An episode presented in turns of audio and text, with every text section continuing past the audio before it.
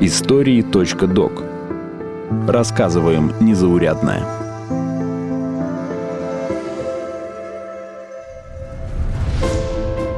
РИА Новости, подкасты и лесопромышленный холдинг «Segezha Group» представляют специальные выпуски истории.док. Мы расскажем о людях, чьи судьбы оказались связаны с бумажной промышленностью, история которой ведет свое начало от Средневековья до наших дней. О людях, которые связаны с бумагой, но каждый день доказывают, что настоящие дела могут быть не только на бумаге.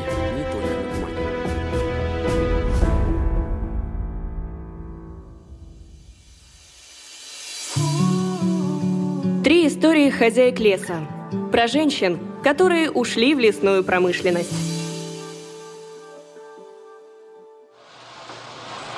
Сама, что ли, разобралась? А что ж, наладчик ваших, что ли, ждать до вечера? С наладчиками сейчас туго. Молодец, молодец. В лесной столице Красноярского края, городе Лесосибирске, действуют два предприятия холдинга «Segezha Group». На первом лесопильно-деревообрабатывающем комбинате работает крановщица Ирина Апсатарова. Уже 20 лет она составляет в штабеля плиты и пиломатериалы, загружает вагоны и фуры для отправки. Вес такого груза может доходить до 5 тонн. Передвигает его по комбинату 15-метровый кран. Рост самой Ирины всего 156 сантиметров. Она смеется, что пошла учиться на крановщика, чтобы смотреть на всех свысока.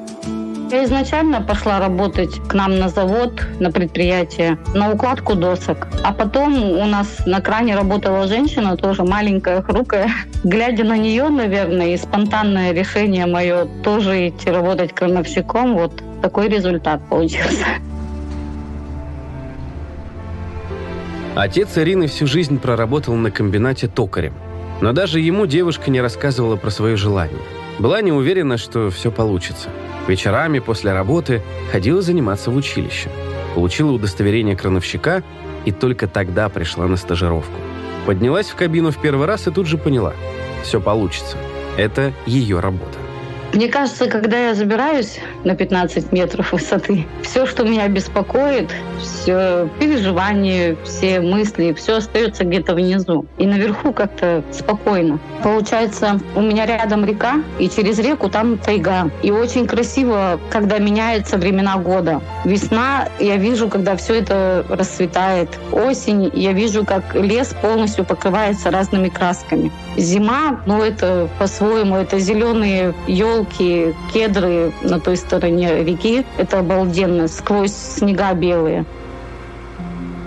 В любую погоду крановщица поднимается на свое рабочее место по специальной лесенке, без лифта, на высоту примерно пятого этажа обычного дома. Говорит, что уже привыкла, хотя зимой бывает не очень удобно из-за большого количества одежды. В Сибири зимы суровые. В прошлом году температура падала до минус 42 градусов. В маленькой кабинке метр на полтора не поставить обогреватель или электрочайник. Да и за горячим кофе на землю лишний раз не сбегаешь. Крановщикам положено раз в час вставать и разминать ноги. Для этого нужно выйти из кабинки в портал. Это небольшая площадка наверху, где можно походить и вытянуться во весь рост. Высоты Ирина не боится, но пару раз на работе все-таки было страшно. Там не шатает, но бывают, конечно, разные ситуации. Несколько раз было такое, что вплоть до, наверное, инсульта или инфаркта. Бывают резкие ветры, когда его не ожидаешь, потому что мы не имеем права работать в грозу и ветер сильный. Но бывает резкий ветер, и было у меня раз такое, даже не раз, наверное, когда срывала груз, допустим, с крана или еще что-то. У Ирины два сына.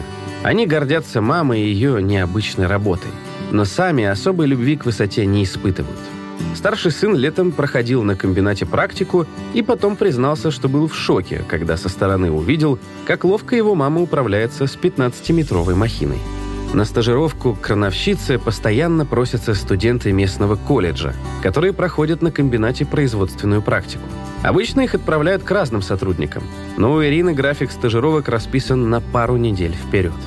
Я вообще общительный человек. Поэтому, когда ко мне поднимается стажер, я сначала сразу спрашиваю, что действительно вот у него лежит к этому, и он хочет работать. Или вот, ну, просто учиться пошел, да. Если действительно лежит у него, и он хочет работать крановщиком, то я буду объяснять ему все, что положено, что он хочет знать о кране и все остальное. Все нюансы. Ну, последнее время, когда приходили на стажировку девочки, они почему-то боятся высоты. Мужчины как-то больше к этому относятся лояльнее. Люди очень удивляются, когда узнают о том, кем работает их новая знакомая. При слове «крановщица» обычно представляют суровую и серьезную даму, а не миниатюрную блондинку. В свободное время Ирина много путешествует, но даже там старается покорять новые высоты и бороться со страхами. Некоторые люди боятся высоты, некоторые глубины или еще чего-то. У меня есть свои фобии, которые пытаюсь преодолеть свободное, скажем так, от работы время. Ну вот у меня с глубиной не очень. Поэтому я стараюсь ездить в отпуске куда-то на море и пытаться преодолеть это.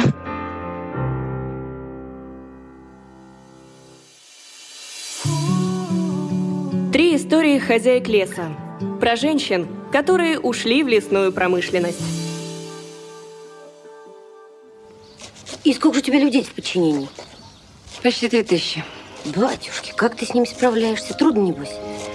Трудно с тремя. А когда трех научишься организовывать, потом уже число не имеет значения. Второе предприятие Segezha Group в Лесосибирске – это Новоенисейский лесохимический комплекс – Осенью генеральным директором этого одного из крупнейших лесопильно-деревообрабатывающих предприятий стала Юлия Шевлякова. Она в лесной промышленности уже 23 года и шутит, что другого выбора просто не было. Ее родители познакомились в Красноярске, когда учились в университете на лесных инженеров. Вместе приехали по распределению в Лесосибирск и до самой пенсии работали на местном комбинате. Я свое детство провела на заводе, как минимум в трех подразделениях. На погрузке у папы, в снабжении у мамы, ну а потом впоследствии уже в лесных отделах. Ну и на очистных сооружениях у тетушки. Поэтому мое детство прочно связано с Лесибирским комбинатом. Работать на комбинат Юлия пришла уже отучившись на управленца в лесопромышленной отрасли. Что и как производит завод, ей было хорошо известно и до этого. Но при руководстве производством нужно учитывать очень много деталей. Мы работаем с природным материалом, который надо сначала заготовить по законодательству, потом совершенно определенным образом распилить. И мало того, продукты переработки тоже мы не можем просто выбросить куда-нибудь на отвал. Нам нужно по законодательству или их переработать в полный цикл, в пилеты или в ДВП, ну или сжечь в котельной. Поэтому это очень замкнутые циклы производства и, мало того, продолжительные циклы производства. Потому что если, например, молочную продукцию, у них цикл производства месяц, то у нас целый год. Сначала Юлия оказалась в экспортном отделе. С одной стороны, общение с интересными клиентами, но с другой много рутины и работы с документами. Тогда каждую задачу она стала воспринимать как новый увлекательный квест. Начала изучать соседние отрасли, получила первое повышение, возглавила отдел и поняла, что ей так нравится в этой работе. Самое шикарное ощущение, когда ты понимаешь, что на пути к результату должно срастись, сложиться, ну, 10 задач. И для того, чтобы каждая из этих задач случилась, нужно приложить максимальные усилия. И если хотя бы одну из них провалишь, то общего результата не получится. И когда у тебя вот эти все 10 компонентов сходятся в одной точке, и получилось все, потому что вы очень круто все поработали над этим. Вот это просто самый максимальный кайф. В новой должности генерального директора квест стал гораздо многомернее и сложнее. На предприятии у каждого направления есть свой руководитель. Технический директор знает все про механизмы и их ремонт. Производственный директор отлично разбирается в технологиях работы, отдел снабжения отвечает за закупки.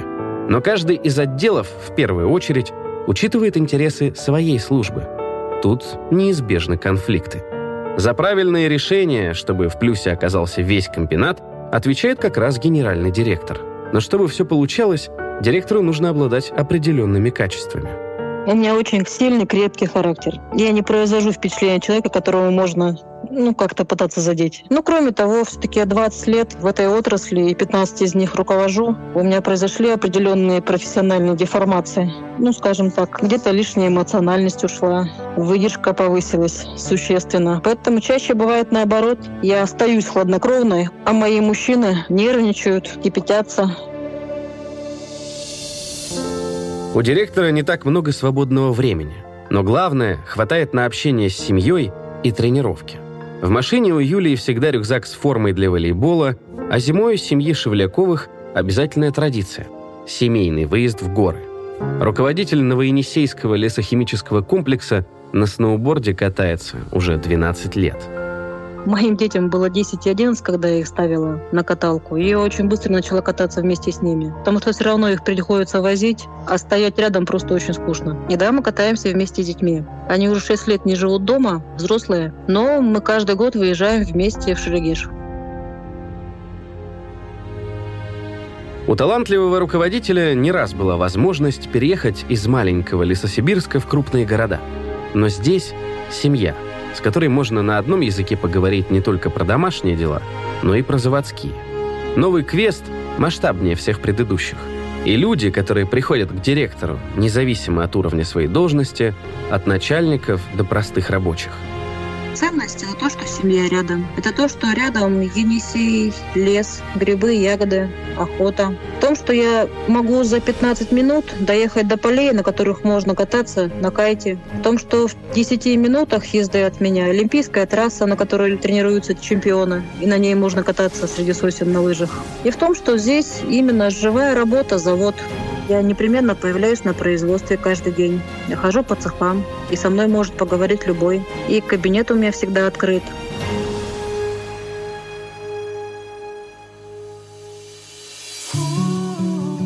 Три истории хозяек леса. Про женщин, которые ушли в лесную промышленность. Ну какая девушка не мечтает танцевать, да еще в балете на льду? Что же, вы изменили мечте? Нет, просто мечту изменила.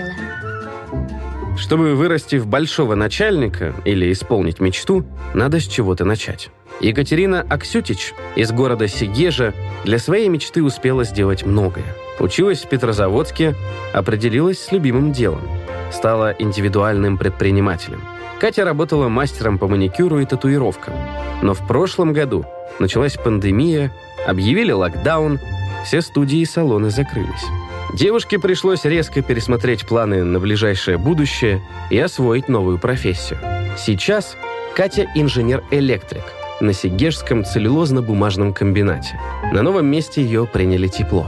По словам девушки, сразу появилось ощущение, что ты нужен на работе и занимаешься важным делом – Занимаюсь в основном документацией по электрике, подготавливаю документацию к проверкам Ростехнадзора, ну и в целом по электробезопасности проверяю. Вместе с инженером по технадзору у нас тоже девушка. Вот. В основном мы как контролирующий орган, чтобы все работало и все работали правильно.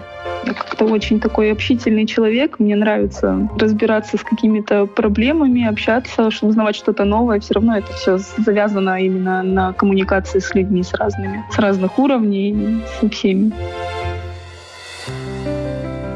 Работать на комбинате, как это часто бывает в моногородах, дело семейное. У Кати на ЦБК отец, брат и дядя. По производственным задачам они не пересекаются – но все равно приятно, что на работе есть родные люди. От первоначальной мечты открыть свой салон Екатерина не отступает, но пока отложила ее на более удачное время. Работа на комбинате не мешает заниматься в свободное время маникюром и татуировками. При этом девушка успевает воспитывать маленького сына. Ну, у меня просто в основном мои клиенты были как раз-таки с ЦБК. И, получается, я отводила его в садик и целый день ничего не делала. Угу. Потом забирала с садика, либо брала с собой, либо отводила к родным и шла пилить, так угу. сказать. И у меня вот это время занималось, поэтому я пошла на ЦБК сразу с условием того, что у меня будет пятидневка и никакого сменного графика. И вот, получается, мы теперь идем через садик, дружно с моими клиентами с работы идем маникюрить. И так как это все равно равно тоже вот и творческая профессия, и общение с людьми в это время, поэтому это как-то не напрягает. Катя работает на комбинате уже почти год, а по ощущениям говорит, будто прошло всего пара месяцев. Началась такая насыщенная жизнь, что сложно заметить, как летит время. Сейчас молодого инженера компания направила на дополнительную учебу. Если Катя успешно пройдет первый блок и решит продолжить образование, то получит дополнительную профессию и навыки антикризисного менеджера. Пригодятся и в промышленности, и в своем бизнесе я как-то, получается, всегда чему-то училась, у меня очень много чего закончено, и сейчас вот эта профессия мне не мешает как-то учиться развиваться. У нас недавно началась учеба бережливому производству. Мы учимся уберечь наши ресурсы, сокращать потери. Только начали, первая неделя прошла, но уже очень интересно. Развиваемся здесь. Все равно приходится совмещать какие-то профессии. И планировщиком работать, и кладовщиком. Это разбираться в новых функциях, программах, работать с разными людьми, развиваешься.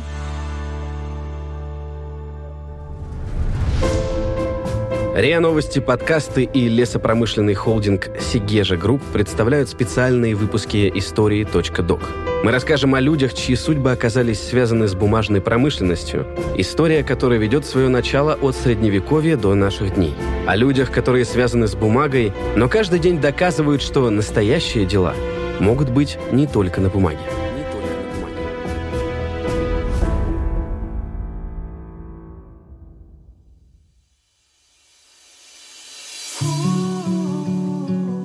Слушали эпизод подкаста «Истории.док». Выпуск подготовила Полина Панина. Голоса эпизода Артем Буфтяк и Дарья Дубинина. Монтаж Андрей Темнов. Слушайте эпизоды подкаста на сайте ria.ru в приложениях Apple Podcasts, CastBox, SoundStream, Яндекс.Музыки, на Мегаго и Spotify. Комментируйте и делитесь с друзьями. Делитесь с друзьями.